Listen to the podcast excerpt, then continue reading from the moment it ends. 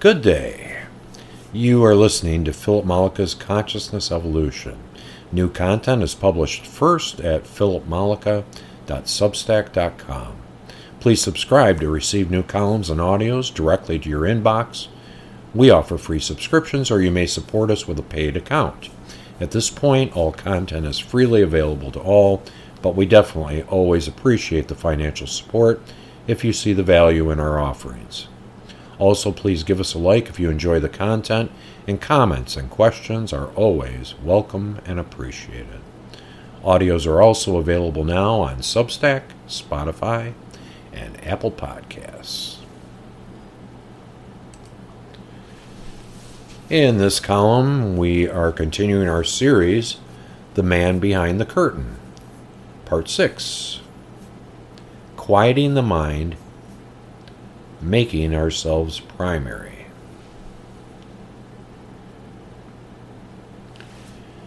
In our last column, we introduced the three orientations of human common, soft, and intermediate. The purpose in that was to show us that we are different from each other in ways that we may not have understood previously. This is important for us as we begin our journey of self discovery so that we can accept that our path will be our own outside of what anyone else is doing. Today's column will address to what we may encounter when we undertake the beginnings of our exploration of our own subjective awareness, our minds. Most of us are aware that health, health experts, pundits, life coaches, and gurus, just about everyone is in agreement that meditation is a great tool to help us become more whole and happy human beings. In meditation, we are told that quieting our minds is the first step towards this end, after which we can begin to perceive useful information from our essence higher selves, guides, angels, God, whatever face you would like to place on what lies beyond our brains and objective awareness. In my experience, and I believe it probably holds true for most people, is that when we first, when we first begin trying to quiet our minds, the results are likely going to be an absolute flood of all the things we have been ignoring, pushing down, overriding, and running away from for the majority of our lives. In my case, quieting the mind was a cruel joke. How does one quiet their mind when their minds are screaming? Instead of leading to peace, it seems just as likely that it will lead to us running to the nearest gun dealer to use on ourselves or someone else. This is a reflection of the extent to which most of us have ignored ourselves, our needs, our well being in favor of whoever or whatever authorities we have placed in charge of our lives. And here begins our first foray into a habit, a practice of placing ourselves in the primary position. Most of us have never done this, and we don't even know how or what that means. We have become so accustomed to sidelining ourselves in favor of others, be they individuals or institutions or both, that we have completely lost the plot when it comes to determining what is best for ourselves. Usually it takes some sort of major event in our lives, something so shattering that we hit rock bottom before we'll, we will stop and peek out from under the avalanche to begin to consider what our needs are and how to move forward towards making ourselves whole again. And if not whole, at least functional. Generally speaking, people will avoid any kind of change until they become considerably uncomfortable. Only when faced with a completely untenable circumstance, such as utter insanity or certain death, will we take seriously the need to reassess ourselves and our lives and begin to take steps toward improvement of our situation. Again, we have placed ourselves in our lives secondary to all kinds of outside authorities. Those may take the form of a spouse or family, a job or career, churches, governments, or society in general. We often think that we must do certain things to be of value, to be acceptable, or to be productive. There is a long line of what we think of as responsibilities, which we may place ourselves secondary to. Next, we have been taught that to place ourselves in the primary position is selfish. By no accident, we have been indoctrinated with the idea that we should sacrifice ourselves in service to others, and to do otherwise is nihilist. So, we all want to be a good person. We all want to be accepted. We want to be a positive force in society. But hold your horses. How can we do any of this when we are so crushed that we can barely raise our heads? Answer you have to put on your own oxygen mask first before you can help someone else. And I'll tell you a secret something that the authorities in your life don't want you to know. That once you make yourself primary and become whole and free and at peace with yourself, you cannot help but be of service to others. It is automatic. Why? Because a whole and free and peaceful person is a beacon of wellness. You will spread wellness everywhere you go to every person you interact with. That's how powerful you, we all are. Your good health and well being is louder and stronger than anything done out of alignment. You cannot help but be a positive force in the world. So, how do we go about this placing ourselves in the primary position? Here are some places to start. Learn to say no. Saying yes to yourself and no to someone else. You don't owe anybody anything.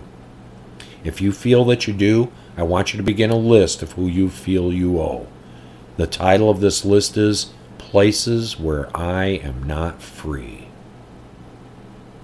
You cannot immediately move from servitude to freedom, but you can make a list and begin to make choices to move in the direction of freedom. It does not happen overnight, but by consciously choosing freedom in your day to day decisions, you will build toward this outcome. How will you know when you are engaging something or making a choice that is moving against the idea of you as primary, that is not in your best interests? Learn to listen to your body. Before thinking, before any negative development, your body will generate feelings. These feelings are your signal that something is not right. And you can learn to honor yourself by giving yourself time to assess when your body generates those communications. The feelings are your first clue that you need to pause and investigate. Often, it won't take a lot of time, but the slightest pause may be the difference between succumbing to a secondary position you don't want or like and a choice based on honoring yourself and your own wishes and desires as you place yourself primary. People and institutions around you will not like when you begin to discover your own voice. They will not like when you place yourself primary. They are dependent on you thinking that they are more important than you are you must stand firm in your commitment to yourself. Your life and well being depends on it. And how often have you heard or expressed to yourself or others that you have no choice? Allow me to disavow you of that notion now and forever. You have nothing but choices. All day, every day, you make choices and the very idea of choice means more than one. Now, you may not like the choices you are offering yourself. You may choose because one choice seems less painful than another, but that does not mean that you don't have choices. In fact, once you begin to allow yourself choices that you didn't previously, you will quickly discover even more choices will make themselves known to you. Much of our society is structured such that you only seem to have two choices, and one of those choices is so undesirable that you will always choose the one somebody else wants you to make. This is by design, and this is how authorities maintain the status quo by herding people into the choice that the authority wishes you to make. When you stop and pause and consider your choices based on yourself as primary, you break that spell that others hold over you. You are no longer the sheep. You now have your hands firmly on your steering wheel. With practice, no one will ever steer your ship again. What does that make you? The captain of your own ship, as it should be. Making yourself primary is a slow, deliberate process. It does not happen overnight. Every single day, in every single situation, we need to assess where we are not free, where we have placed ourselves secondary, where we have made choices that do not serve us. We may not have the courage or ability to change things quickly, but we can begin our process right now, today, of making different choices that honor ourselves as primary. Our wishes and desires are good. They are not selfish. They are us recognizing that we are not like anyone else and that what we think and feel is important. We are important. And we are worth every moment that we spend evaluating what is best for us and then taking steps and making choices to bring that to fruition. Granted, from where we stand today, making ourselves primary may entail some very difficult and uncomfortable choices. It may mean that we will engage great changes in our lives. It may affect our jobs, our spouses, our families, our residences. It may mean the eventual wholesale change to our circumstances. But in very general terms, if the people around us are more interested in us remaining compliant and demure than they are in our empowerment and well being, then maybe these aren't the best places and people for us to be around.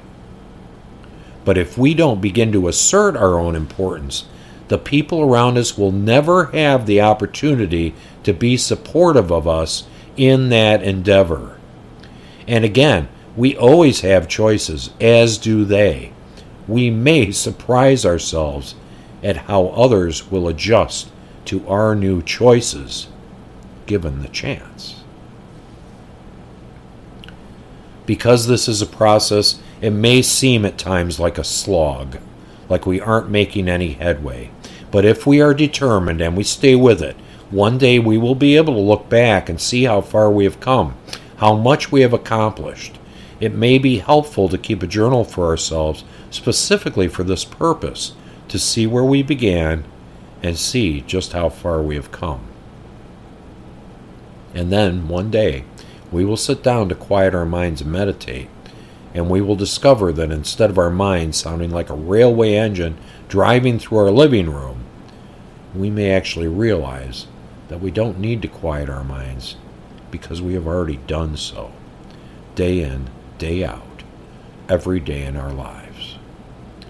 And then we can get on to the business of seeing what's on the other side of our objective awareness and explore the nuances of essence that are just waiting for the opportunity to speak to us, to guide us increasingly as we move further and further into the remembrance of ourselves as essence, the shift in consciousness. Thank you for listening This is Philip Mollica's Consciousness Evolution, and we will see you next time.